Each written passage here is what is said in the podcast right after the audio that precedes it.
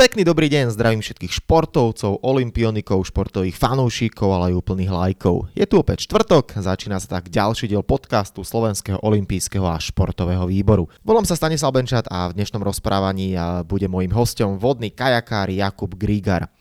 Aktuálny podcast bude úplne iný ako tie predchádzajúce. Prvýkrát som ho totiž nerobil s hosťom naživo, face to face, ale cez telefón.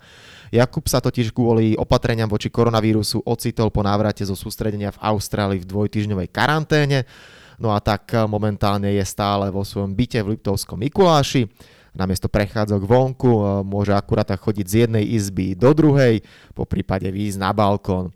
Podcast sme nahrávali na dvakrát. Najskôr sme si zavolali v útorok do obeda. Debatili sme o živote v karanténe, opatreniach, sústredení v Austrálii o tom, e, ako sa pripravuje na hry Tokio 2020. Lenže o pár desiatok minút neskôr vyšla správa, že olympijské hry sú odložené na rok 2021, no a tak sme si zavolali znova. My sme s Jakubom nahrávali podcast e, asi tak, e, je dneska útorok, 24. okolo jednej a teraz v tejto chvíli je 14.08 a volám Kubovi druhýkrát, pretože som mu práve oznámil, že olympijské hry boli odložené o rok, presný termín, dátum e, asi budú hľadať, ale zatiaľ je teda tá oficiálna správa, že olympijské hry sú odložené o rok, tak takto čerstvo, aká je tvoja prvá reakcia na túto správu?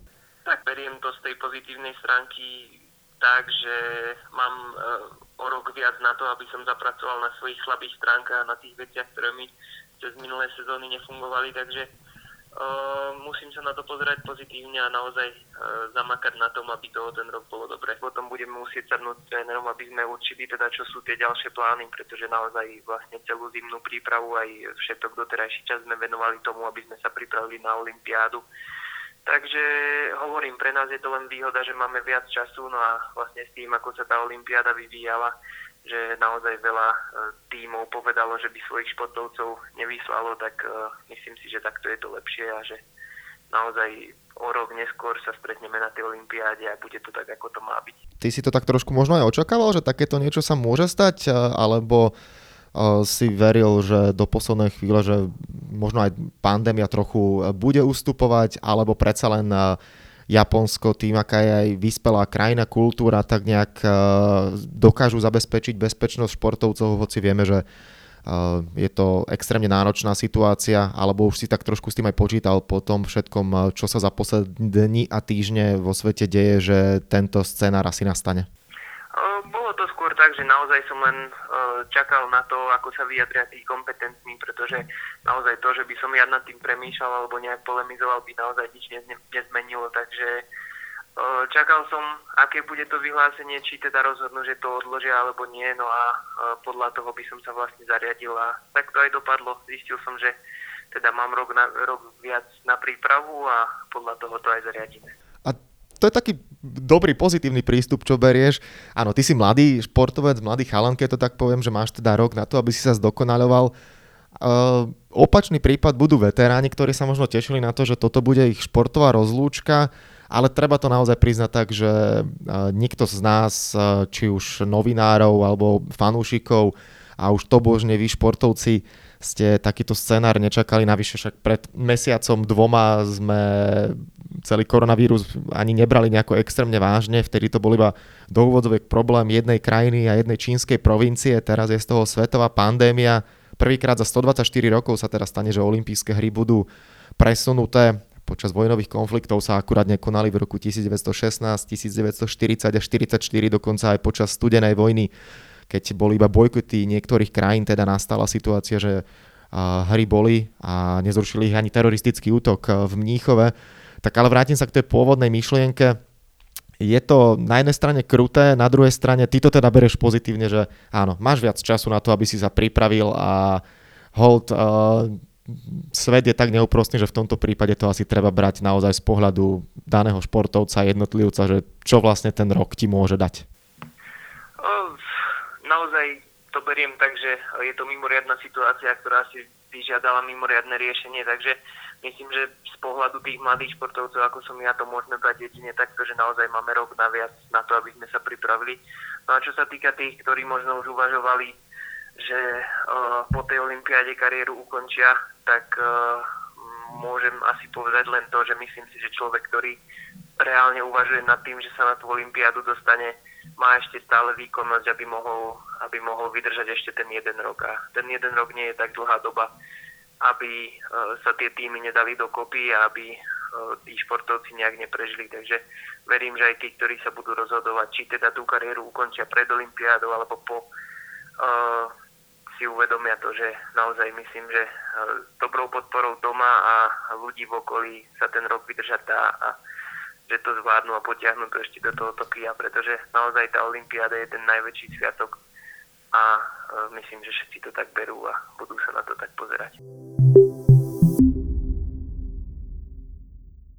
Toľko teda aktualizačný moment v rámci rozprávania s Jakubom eh, Grigarom o preložení olympijských hier. No a teraz si môžete vypočuť prvotný karanténny podcast, ktorý sme nahrávali teda ešte pred tou správou o odklade Olympiády na rok 2021. Tak eh, ty si sa viac menej z plného tréningu vrátil na Slovensko a rovno si išiel na dvoj, eh, teda do dvojtýždňovej karantény. Ako to zvládaš? Už je to pre teba druhý týždeň, teda čo si v nej, pomaly sa ti to končí, tak, tak pomyselne odškrtávaš v kalendári dní, že už nech je to za mnou. tak určite sa teším na to, keď už to skončí, pretože som človek, ktorý rád trávi veľa času vonku, či už na bicykli, alebo proste nejakým behom po lúkach a tak. A nehovoriac o tom, že by som veľmi rád už išiel vonku si zajazdiť na vodu. Takže je to pre mňa dosť náročné, ale myslím, že sme to zatiaľ doteraz celkom dobre zvládli a už nám ostáva len pár dní, takže bude to pohodička, dúfam. Je to asi najťažšie po tej psychické stránke, predpokladám, že byť v kúse zavretý doma. O, pravdu povediac, čo ma trápi najviac na tejto karanténe je to, že neviem poriadne trénovať, pretože našťastie som neostala priateľka, ktorá mi to veľmi spríjemňuje, takže psychicky to nie je až taký problém, ale proste spraviť dvojtýždňový tréning s vlastným telom a so stacionárnym bicyklom je pre mňa veľmi ťažké a naozaj som musel zapájať veľa, veľa kreativity. Čo ma trošku mrzí, pretože vlastne do karantény som nastúpil po tom, ako sme mesiac dotrénovali v Austrálii a ten mesiac bol naozaj kvalitný a naozaj sme odrobili super tréningy a proste človek musel teraz prejsť do takého skôr udržiavacieho režimu a nemôžem napredovať, takže mm-hmm. trošku ma to mrzí po tejto stránke, ale ináč je to v pohode. Tak aspoň môžete mať doma takú peknú romantiku, keď hovorí, že tam si, že nie si teraz sám, ale s priateľkou. Hej, už sme si, už sme si pomalinky trošku zabehli taký režim, ráno staneme, dáme raňajky, pozrieme seriál. Uh, baví nás to. Zatiaľ sme hovorím v pohode, ani sa uh, nejak nemáme potrebu hádať, zvládame to dobre, takže je to pohodička. Som rád, že ostala som ňou. Mhm. Pozeráš niečo na Netflixe, alebo aké seriály máš naťahané? Uh, mám takú čarovnú krabičku napojenú na telku, ktorá má vlastne veľa, veľa seriálov, no a rozhodli sme sa, že tým, že máme teraz veľa času, tak si pozrieme Perníkového tátu, takže sme začali trošku, trošku seriálovať. Jasne, čakal som, či náhodou nepovieš aj, že tak tematický Černobyl, či si nepozrete, alebo to si už videl? Nie, nie, nie, nie. Ten, ten som ešte nezačal, ale tiež je to seriál, ktorý by som si rád pozrel, lebo mi ho kamaráti odporúčali. Jasne, ten je super, aj keď na druhej strane do úvodovek má len 5 dielov, takže to dáte za jeden deň. Takže to bude rýchlovka, no jasné, tak to máme za do obedie týmto tempom, ktorým. um, ako to mimochodom zvládaš uh, čo do potravín jedno s druhým, tak tým, že tam máš aj ženský element, tak uh, asi o varenie nie je núdza, ale celkovo uh, nemyslím teraz len to, že či teda máte zásoby, ale predsa len je iné, keď môžeš aktívne športovať a keď si doma zavretý, aj zo stravou je to asi trošku iné, že si musíš dávať pozor na to, aby si nenabral nejaké zbytočné kila hore. Mm, je to tak presne. No, čo sa týka tých potravín, tak, tak priateľka spravila celkom dobré zásoby, pretože vedela, že do tej karantény nastúpime a nakúpila veľa e, takých trvanlivých, či už mrazených potravín alebo, alebo plechovkových, takže snažíme sa, snažíme sa variť z toho. No, čo sa týka varenia, tak musím povedať, že mňa varenie veľmi baví a preto e, moc priateľku k tomu nepúšťam. Je to pre mňa také trošku vyžitie v tejto karanténe, takže som rád, že tie jedla môžem variť ja. A samozrejme musím si trošku dávať pozor, pretože Hlavne ja som taký typ, ktorý keď začne jesť, tak príbere veľmi rýchlo a keby som si na to nedával pozor, tak za dva týždne dokážem naprať aj 4-5 kg. Takže, takže hej, snažím sa, trošku som tie potraviny obmedzil, trošku si dávam pozor na to, čo papám. A popri tom hovorím, našťastie mám ten stacionárny bicykel, ktorý je, myslím, na toto celkom celkom dobrý, aby človek dokázal udržať tú váhu, ktorú potrebuje. Čo najradšej varíš? To ma celku zaujalo, že, e, že si taký Jamie Oliver. By som sa prirovnal až ku Jamie Oliverovi, ale uh, hovorím, trošku je to o tom, čo nám tie potraviny dovolia. No, včera sme si robili uh, viac menej takú bravčovú panenku pečenú s uh, opekanými zemiakmi, k tomu nejaké šalátiky. Proste vždycky je to nejaké mesko, nejaká jednoduchá príloha. Uh, človek už moc teraz nemôže vymýšľať, pretože za ten týždeň a pol sme už uh, veľa vecí pojedli, takže uh, nedajú sa tu vymýšľať nejaké kreatívne veci, aby som komplitoval kačku alebo také niečo, ale proste nejaké jednoduché, rýchle jedlá, ktoré rýchlo uvaríme a ktoré nám chutia. Jasne, no ale super, tak aj toto človeku určite pomôže, že takto vie do úvodovek zabiť čas, že sa nenudí a vymýšľaš nejaké recepty z toho, čo je.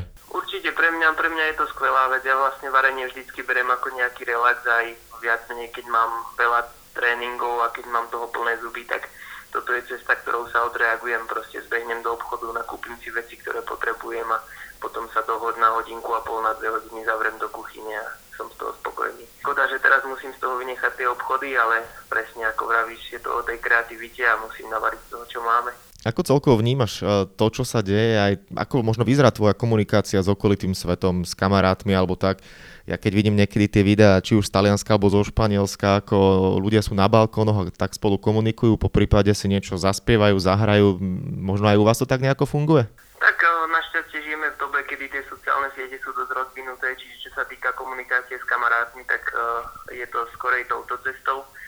No a čo sa týka toho uh, napríklad komunikácie s rodinou, tak uh, viac menej podobne tiež cez ten telefón a uh, dvakrát sa tu zastavili naši presne cez balkón, že ja som vyšiel na balkón a pozdravili sme sa, porozprávali sme sa len takto na diálku a, a to je asi tá cesta. No dva týždne nie sú tak dlhá doba, aby to človek nevedel vydržať a myslím, že to všetci chápu. Takže uh, vieme, že po tých dvoch týždňoch, keďže zatiaľ nemáme žiadne príznaky, by sme sa mali stretnúť a malo by to byť v pohode.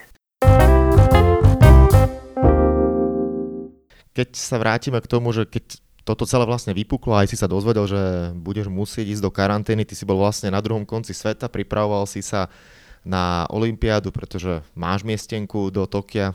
Chcem sa teraz spýtať, ako si vnímal eh, z Austrálie, keď si tam už vlastne prišiel, čo sa deje vo svete a aké, aké tie správy, keď sa menili hlavne zo dňa na deň?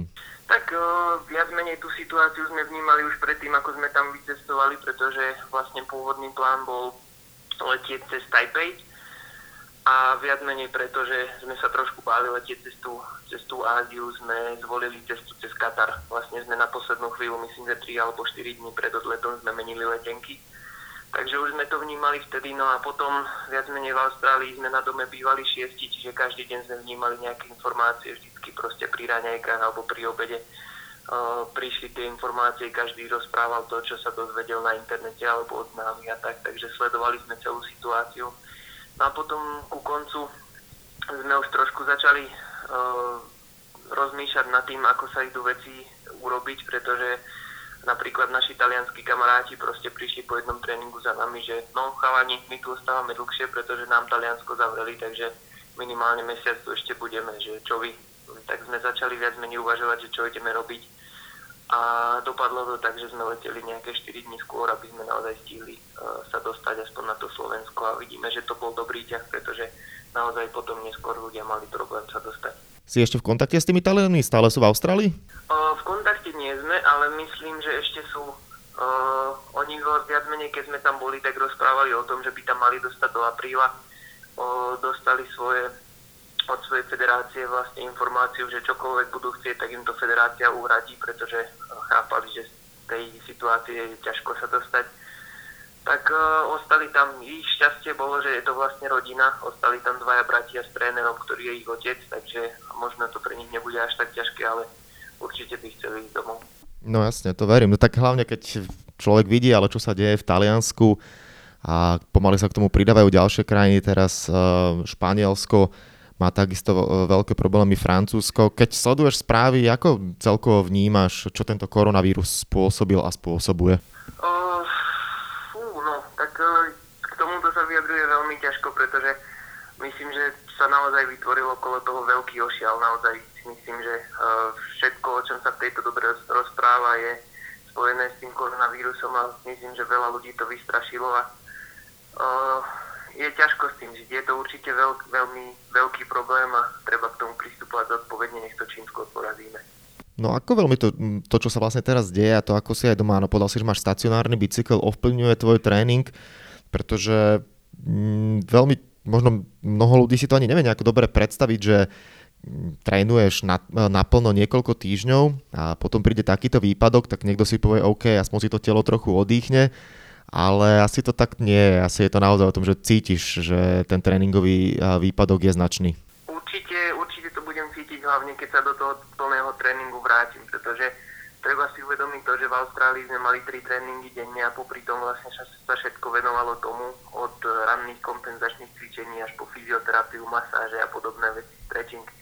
Takže naozaj vlastne Austrália fungovala o tom, že niekedy, aby som stihol sa poriadne pripraviť na tréning, musel som spať 4.30, aby som stihol svoju dvojhodinovú prípravu na tréning a potom odtrénoval 3, 4, 5 hodín denne plného tréningu. No a vlastne z toho som vošiel do toho, že väčšinu času trávim na gauči a vlastne snažím sa nejak aspoň udržať to telo, aby som nepadol z tej kondície až, až na úplné dno. Takže toto, toto bude ten najväčší problém. Naozaj, keď človek začne znovu trénovať, tak určite budem cítiť, že kondične to šlo dolu a dúfam, že dostať sa naspäť tam, kde sme boli, nebude trvať až tak dlho. No a druhá vec, ktorá je veľmi podstatná, je, že vlastne do tej Austrálie sa chodí, aby sme vlastne chytili do ruky nejaký ten cít na vode, aby sme si zvykli na to, ako sa tá loď spáva, aby sme sa proste opäť naučili po zimnej prestávke jazdiť a vlastne dvojtýždňový výpadok z vody je strašne veľa. Uh, neviem, či to nebude až tak, že sa budeme zase musieť uh, tie veci učiť od znova. Mm-hmm. No, ako vyzeral teraz vlastne tvoj tréning? Ja som to teda povedal, že máš teda ten stacionárny bicykel, ale čo, nedá sa samozrejme byť len na ňom a bicyklovať. Uh, ako si prispôsobil tieto dni tréningu? Tak čo sa týka toho bicykla, tak na ňom robievam také aerobné tréningy, čiže vlastne dám si jedno tempo, uh, sledujem si tepy srdcové, no a vlastne snažím sa tam vydržať čo najdlhšie, neviem, hodinku a pol, hodinku až, hodin, až dve hodinky. A potom vlastne ďalšie tréningy robím akoby intervalový tréning, kedy uh, idem chvíľu úplne intenzívne, potom chvíľu oddychnem a zase intenzívne a takto to opakujem. A mimo tréningu sa snažím robiť aspoň posilňovacie cvičenia. Robil som napríklad kliky s mojou priateľkou na chrbte a ešte som jej dal nejakú záťaž, aby som si udržal aspoň nejakú maximálnu silu. Popri tom sa snažíme robiť veľa cvičení na fidloptách, ktoré vlastne robíme aj v príprave, kedy buď sedíme, alebo klačíme, alebo stojíme na fidlopte, aby tam bola nejaká tá nestabilná plocha a popri tom robiť nejaké veci. Napríklad mám takú boxerskú loptičku, ktoré, ktorá je priviazaná o čelenku na hlave a môžete do nej udierať, čiže také koordinačné cvičenie. No a tak snažím sa naozaj byť kreatívny a vymýšľať čo najviac vecí, pretože naozaj nie som typ, ktorý by dokázal jeden tréning opakovať dva týždne dookola. Takže je to také nielen o, o tom vymyslení toho tréningu, ale naozaj musím zapojiť aj tú hlavu, aby som to nejak vydržal. Kde všade hľadaš inšpiráciu? Si predpokladám v kontakte aj s nejakými uh, trénermi, špecialistami, alebo si hľadáš veci na internete, alebo ideš teda už aj podľa skúseností? vecí idem, samozrejme komunikujem s svojim trénerom Stanom Gejdošom, ale veľa vecí vlastne idem zo svojej hlavy, pretože mal som to šťastie, že som stretol ľudí, ktorí mi veľa cvikov ukázali a veľa vecí vymysleli. Takže našťastie mám tie cviky niekde vzadu v hlave a iba ich viac menej postupne vyťahujem. Jasne, no ale asi to musí byť určite frustrujúce, keďže ty si Lipták a na Liptove máte, predpokladám aj z tvojho bytu je to možno, čo by si kameňom dohodil kanál, na ktorom by si už teraz mohol jazdiť, že sa tak na ňo iba pozeráš a je to tak ako keď eh, ja neviem, to prírovnám, sú zavreté obchody, mreža spustená a človek, čo si chce zapáliť, tak pozera, že hm, cigarety sú tam, ale ja som tu. na vodu sa veľmi teším a vlastne v týchto dňoch skôr pocitujem to, že keď sa pozriem z balkóna, tak vidím tie krásne hory, takže naozaj by som zobral ten bicykel alebo obulský Alpy a išiel tam. No a o to je to horšie, že naozaj to počasie vonku je krásne a veľmi rád by som vybehol, vybehol von. Ale chápem to, že naozaj tá situácia je veľmi, veľmi ťažká a takýto zodpovedný prístup mi proste umožní len to, že budem na tých skialpoch alebo na tom bicykli môcť byť už uh, za pár dní. Takže uh, určite tie dva týždne vydržím, nemám s tým najmenší problém a uh, všetky tieto veci si užijem ešte potom. Jasne, ešte sa vrátim k tomu vlastne, keď toto celé prepuklo a keď ste sa teda vracali z Austrálie, keď si aj nastúpil doma na karanténu. Mal si strach, že potenciálne môže ťa to dostať? Predsa len vieme, že tá inkubačná doba sú teda až dva týždne, že je to také, že sa ráno si sa zobudzal s tým, nemám horúčku, je to všetko OK, alebo si absolútne pokojný? Čo sa týka môjho zdravia, tak som sa moc nebal, pretože z toho, čo som sledoval, tak mladých ľudí to zase až tak moc neohrozuje Takže veril som v to, že aj keby som, e, nedaj Bože, ten, ten vírus chytil, tak e, by to neprinieslo nejaké veľké následky alebo tak, jedine ten možno ten tréningový výpadok. E, čo bolo horšie je, že samozrejme v okolí mám veľa starších ľudí a nielen v mojej rodine, ale naozaj bývam v pitovke, kde polovica susedov má nad 60 alebo tak nejak rokov.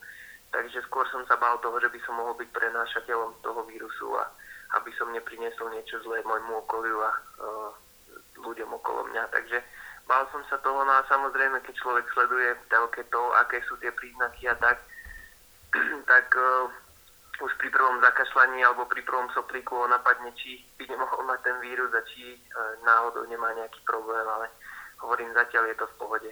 Jasne, tak dúfam, že to tak aj zostane. Mimochodom, keď si prišiel a išiel teda si odniesť veci uh, do bytu, tak uh, nejako sa na teba ľudia nepozerali, lebo možno vedeli teda práve presne, že si prišiel eh, z cudziny a neviem, teraz eh, pri tej panike a takom tom, to nie je panika, ale teda pri strachu, ktorý ľudia určite majú, tak eh, asi sa čo najviac chcú strániť všetkých a alebo teda aspoň tí, čo sú zodpovední a berú to naozaj tak, že mm, zostať doma je, tá najlepšia, je ten najlepší variant, nebehať.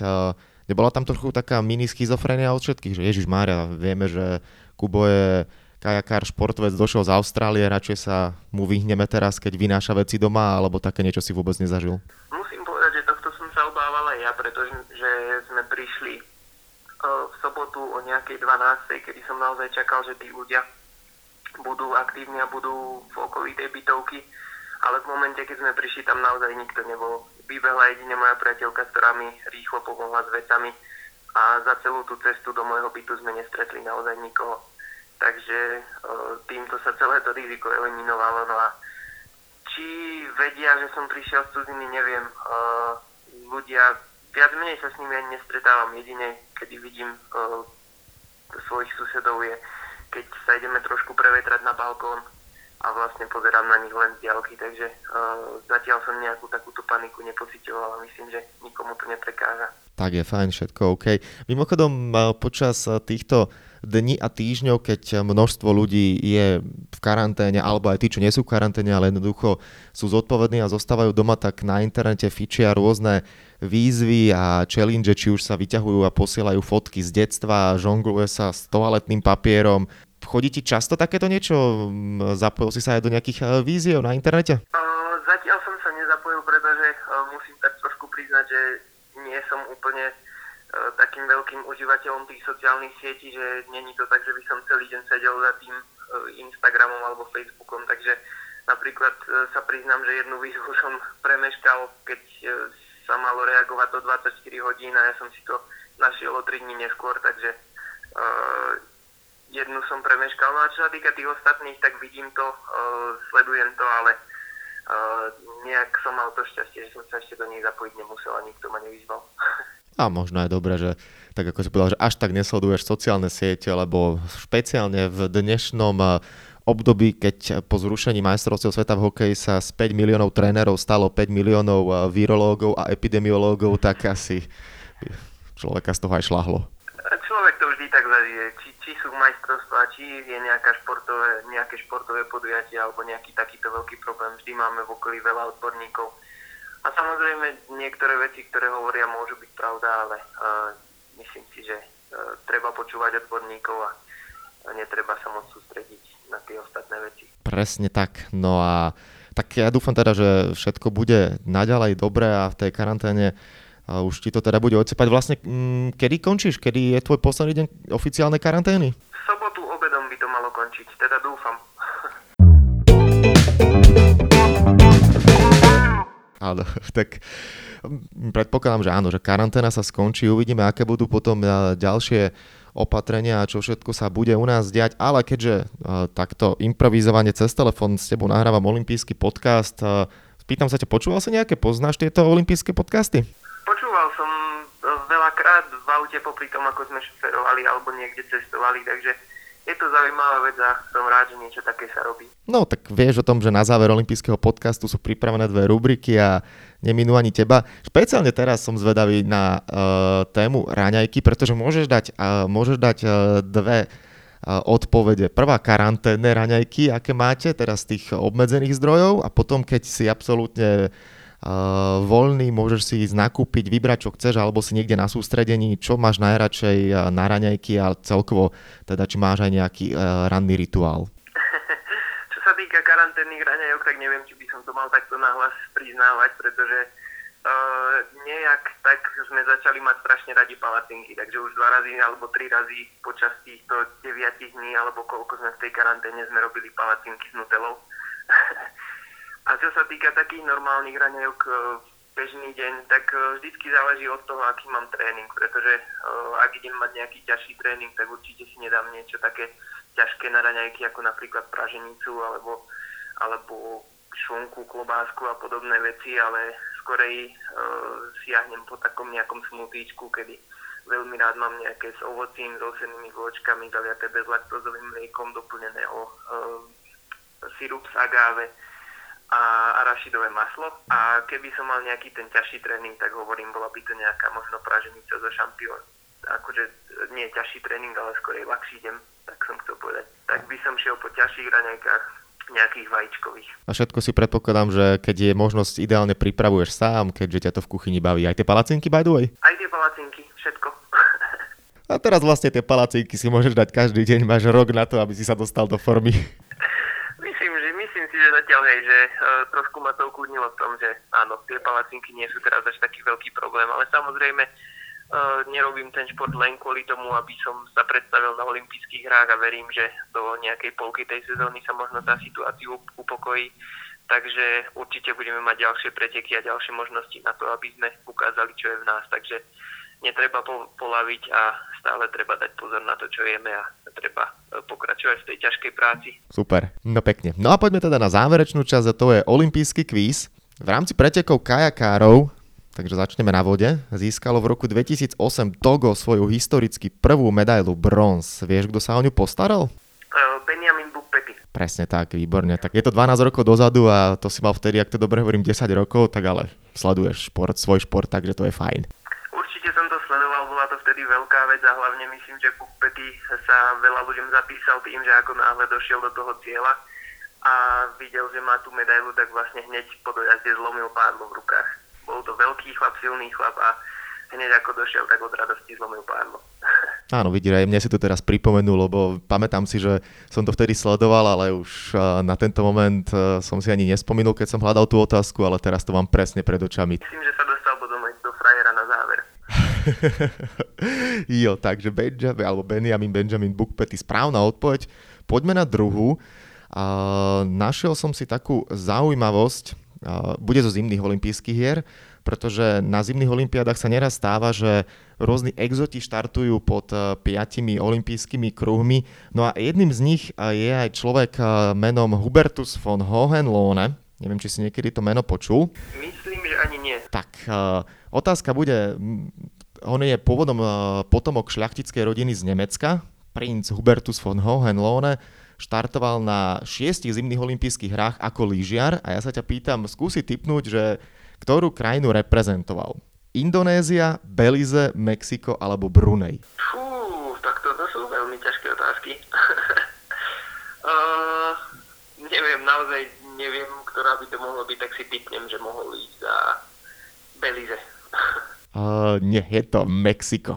A je to taká zaujímavosť, že jeho otec uh, prišiel do Mexika v rámci toho, že mal na starosti otvorenie veľkej továrne na výrobu Volkswagenov, takže Hubertus von Hohenlohne sa už narodil v Mexico City a keďže bol teda pôvodom Nemec, tak k lyžovaniu pomerne inklinoval. No ale jasne, že v Mexiku to bolo o to náročnejšie, ale povedal si, že on teda skúsi spopularizovať tento šport. Napokon štartoval na šiestich zimných olympijských hrách v Sarajeve, Calgary, Albertville, Lillehammeri, Vancouveri a v Soči. Mal byť dokonca aj v Turíne 2006. No ale tam si Mexický olympijský výbor povedal, že jedného človeka nepošle v rámci výpravy, tak uh, vtedy mu zatrhli štartovať na Olympiádu. Dnes má myslím 61 rokov, takže taká zaujímavosť. No. A tak to sú veľmi zaujímavé info. A poďme na poslednú tretiu otázku. Um, tým, že najbližšia Olympiáda bude v Japonsku, tak bude spojená s japonskými športovcami. Tí v histórii olympijských hier získali dokopy 497 medailí. Skúsi ale typnúť, koľko z nich bolo zlatých a budeš mať toleranciu 10. 497 je celkový počet, tak uh, myslím si, že by to mohlo byť okolo 130 medailí. Trochu viac, 156. 150, no skoro. Tak, tak. Zase moc ďaleko som nebol. Presne tak, hovorí Jakub Grigár, slovenský olimpionik. Pevne teda verím, že v tom roku 2021 celá pandémia už bude za nami, všetko bude v poriadku, no a obrovský športový festival Olympijské hry v Tokiu sa uskutočnia, hoci s ročným odkladom, ale s o to viac pompeznejšou slávnosťou a bude to veľká oslava športu, na ktorej pevne verím, že zažiariš aj ty. Tak ďakujem ešte raz a prajem všetko dobré. Ďakujem krásne, všetko dobré.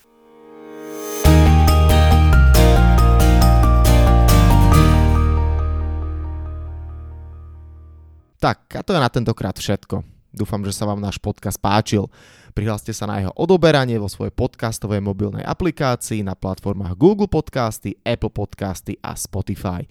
Podcast môžete podporiť tým, že ho odporúčite niekomu z okolia alebo náš podcast ohodnotíte na Apple Podcastoch, veľmi nám to pomôže. Všetky olympijské podcasty nájdete na stránke www.olympic.sk lomka podcasty.